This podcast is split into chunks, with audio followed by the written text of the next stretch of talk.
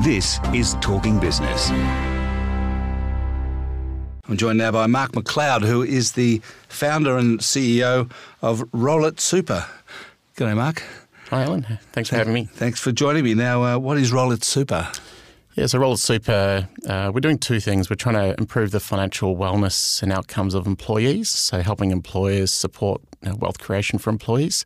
And probably uh, more uniquely, uh, we're creating a superannuation marketplace within the workplace. So instead of employers putting employees into a single default fund, they're now able to provide a platform that gives employees access to every fund and every investment option in Australia. But they've already got access to it, right? Yeah, I mean, the Super Choice, you can go onto a website, get it all. So, what are your what is your what does your thing, your platform do that that isn't already being done? Yeah. So, unfortunately.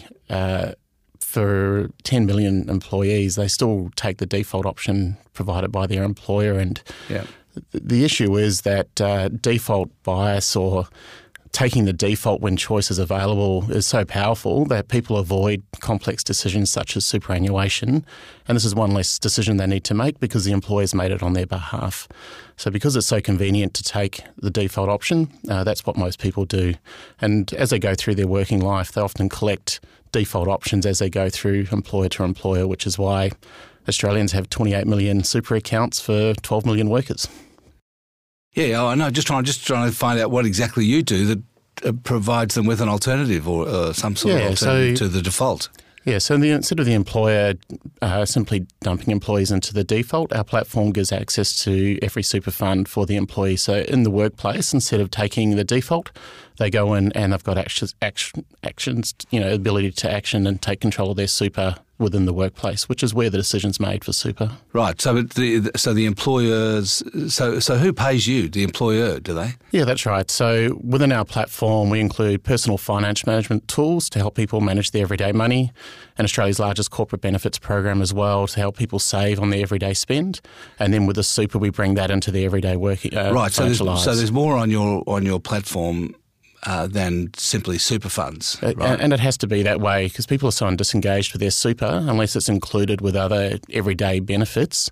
Uh, they, they rarely engage in their superannuation. Right. So so empl- are uh, employers buying the the platform off you to to give to their employees as a benefit that is more than simply super, but it's got some other some discounts uh, and and what a, per, personal finance management tool and so on. Yeah, so um, so employees that are in financial distress, and then you know twenty four percent of employees are, are regularly spending more than they earn. Those employees, uh, you know, a drain on productivity. Also, uh, employers are looking for non-wage based financial benefits for employees, and so when you wrap superannuation or improvements in superannuation together with savings and discounts on the everyday spend and the ability to integrate people's super banking accounts, credit accounts, so they get control over their money. All of these collectively, you know, improve the financial wellness and outcomes of employees, and provide at a fraction of cost of simply increasing um, wages or bonuses for staff. Right. And what are the savings and benefits they get on their everyday spend? What, what are they? Yes, we've got about 2,600 products and services, and that includes everything from people's groceries, um, alcohol, travel, um, uh, petrol, pretty much any non-discretionary spend, and then and then some uh, is available to employees um, and provided through to them free th- for by their employer. Right. So that's kind of the, in a sense, the hook, is it? Yeah, that's definitely the hook for every day. Like you've, you've got to get people engaged in a platform where they're getting immediate benefits. Now, in terms of the big financial benefits, it's getting people out of default super options and getting them to select their own choice of investment option, and that's where they get the big uh, annual, you know, compounding returns um, on their on their savings. So this is a fintech startup, right? You just you've just started it up yourself. Tell us about how you came about doing that. What were you doing before, and why'd you do this? Yeah, so I'd been involved in uh, building product in the superannuation sector. So we, uh, my last job, we built a superannuation payment clearing system and got involved deeply in the SuperStream changes, and so I had an idea of the plumbing and the, and the I guess the tech back end of the sector. And then I spent a lot of time um, managing accounts within the superannuation sector as well. So I had a fair, you know, I guess background within the sector what seemed to be missing for me was, a, I guess, a lack of consumer-driven competition for our superannuation savings, and primarily that was driven by um, people just taking the default option. So that's where the genesis came from, and the rest of the time uh, over the course of the year was trying to work out how to get people engaged in their super, and that was really trying to work out how to provide immediate benefits and bring super into people's everyday financial lives. Right. So, um, so what did you go and raise some money? What did you do? Did you bootstrap it yourself? Yeah, so I bootstrapped this business, um, and I wanted to get all the way through software development and you know get our AFSL and, and be ready for market. So, how hard was that? Well, it, uh, it was challenging. You know, when you say to your, your wife and, and family, let's um, you know, let's maybe downsize the house, give myself some some bootstrapping money. I'm going to leave my corporate job and all the trimmings that go with you that. Sold and, the house. Yeah, I've definitely sold the house. Yep, sold the house, quit the job. How long had you How long had you been in the house? Uh, I think about six months. Oh, we, we six built, months. Built a brand new home, um, beautiful home, Oh. and uh, just built a new home. brand new, yeah, brand And new, beautiful home, and then persuaded my uh, significant other that you know maybe a better thing to do would be She to must. uh, she, downsize. she must really love you, Mark. Uh, it was, uh, you know, it was a it was a mutual decision. Yeah, no, she was she was fantastic about it, and uh, you know, and and, and So you're living in a tent somewhere now, are you? Well, let's let's just say we've uh, we've got the old uh, um, old Italian home with you know the the uh, you know orange concrete, uh, orange orange brick and concrete, and uh, yeah, it's a bit of a down downgrade from where we were. The But things you the things you do in the name of being an entrepreneur. well, yeah, and you know, without family support, I think a lot of entrepreneurs would be uh, would be struggling. And uh, you know, I wanted to get a, a long way along uh, with software development and having a product in the market before we looked at raising money. So I think you're out there raising money now, aren't you? Yeah, we've just kicked off our seed round, uh, which is really exciting. Getting um, you know really great interest and support. It's um you know, it's, it's a different conversation I think for a startup once you've uh, you're in the market and you have some revenue and sales pipeline, and then you've significantly de-risked your business for for potential investors. So you have some revenue now, do you? We do. We've been live for two months. Uh, we've got 16 employers that have uh, taken up our platform for their employees. And what do they pay you? Uh, they're paying us a monthly uh, subscription for their employees to access. the Of how platform. much? Oh, it ranges can you tell depending on how big they are. You know, so it ranges depending on how big they are. So somewhere between six and seven dollars a month per employee for the large employers, and then up to twenty dollars a month for the smaller employers. Right. Yeah. So you're off and running. Two months in, Two 16 months in, employers. 16 employers. We've got uh, over 100 employers in our pipeline. Um, the response has been fantastic. Uh, you know, employers are looking for ways to support their staff financially.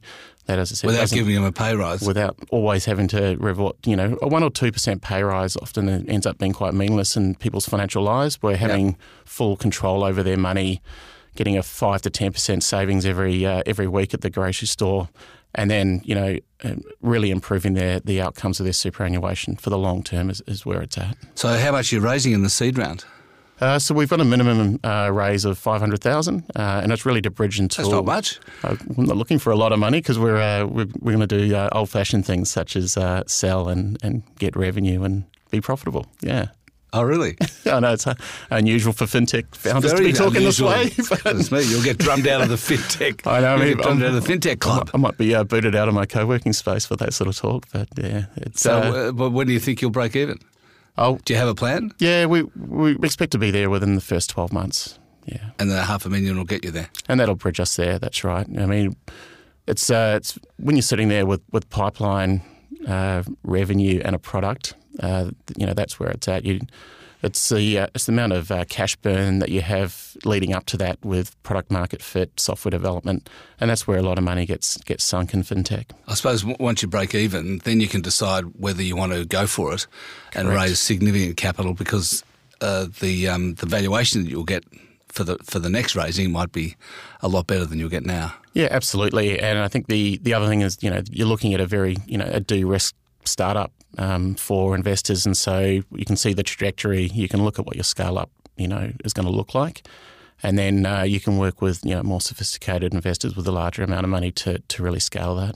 So I'm interested to know, um, just to finish with, you, so you've got the 16 employees, Have they started um, uh, circular, giving it to their staff? Are the staff uh, now using it? Correct. And are you finding that the staff are actually using it to to choose a super fund as opposed to just getting dis- discounts at the grocery store? Yeah, absolutely. So, so I guess you know there's around about 20 million in super on the the live and active employees that are on there, um, and about three million of that super has been um, switched into generally higher performing, high growth asset uh, investment options from from MySuper default options.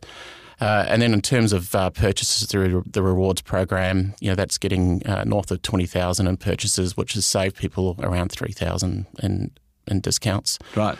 Uh, of our users at the moment, only about thirty percent have integrated all their accounts to get you know full transparency and control of their money. So we're working on that to get people active and this is to use the budgeting tool, you mean? Yeah, that's right. So we track uh, assets, borrowings, household cash flow, spend behaviours, and uh, once people start to see some transparency about where their money's going, uh, they realise that maybe they're uh, then they want to switch it off. Heavens well, above. it's it's it's a bit confronting when you see how much you've been eating out and uh, maybe how much you've been spending at the you know. That's at, right. Best the, not to know. At Dan Murphy's. That's right.